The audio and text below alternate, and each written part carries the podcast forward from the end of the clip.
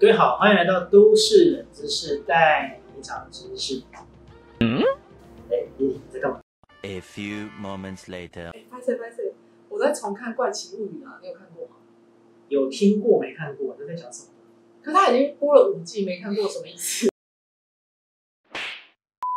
故事呢，主要就是在讲述说，颠倒世界下有一群呃青少年，他发现了之后，然后展开的奇幻冒险故事。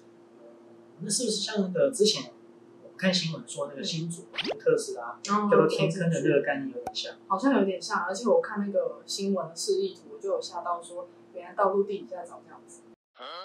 那你有没有想过啊？比如说你家的下方，或者是你可能你每天在走的这些道路，嗯，那地底下有哪些东西？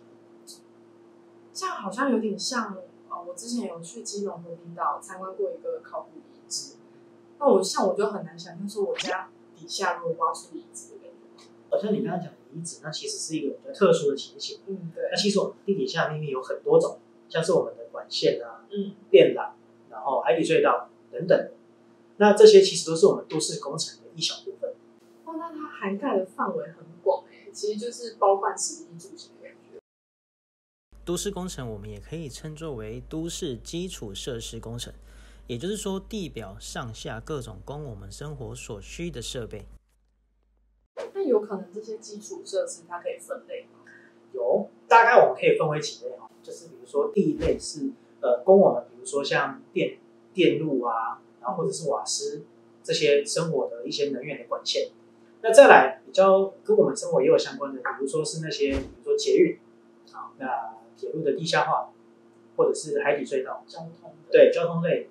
那还有一个就是我们比如说我们自来水，那我们生活的污水，嗯，或者是呃这几年比较呃兴起的就是供防灾使用的这种自洪设施。那还有一个就是比如说我们的网路线、电话线。这这种会是供资讯设施的部分。那还有一个就是你刚刚讲的比较特殊的情形，就是遗址。还有比如说我们去金门啊，或者去看那个呃地下坑道那一种。对对对。大概可以简单分为这些类型。那所以这样真的很高刚。对啊，所以我们要这些都市工程，其实也很多妹妹干的。那如果说，比如说地表上的建筑物啊、车站这些，我们都可以很清楚的看到嘛？那地表下？所以啊，就让我们带大家来一趟属于地表下秘密的小旅行，那让大家来知道地表下的秘密有哪些。那我们都市冷知识带你长知识，我是 Vivi，我是 Duke，咱们下次见。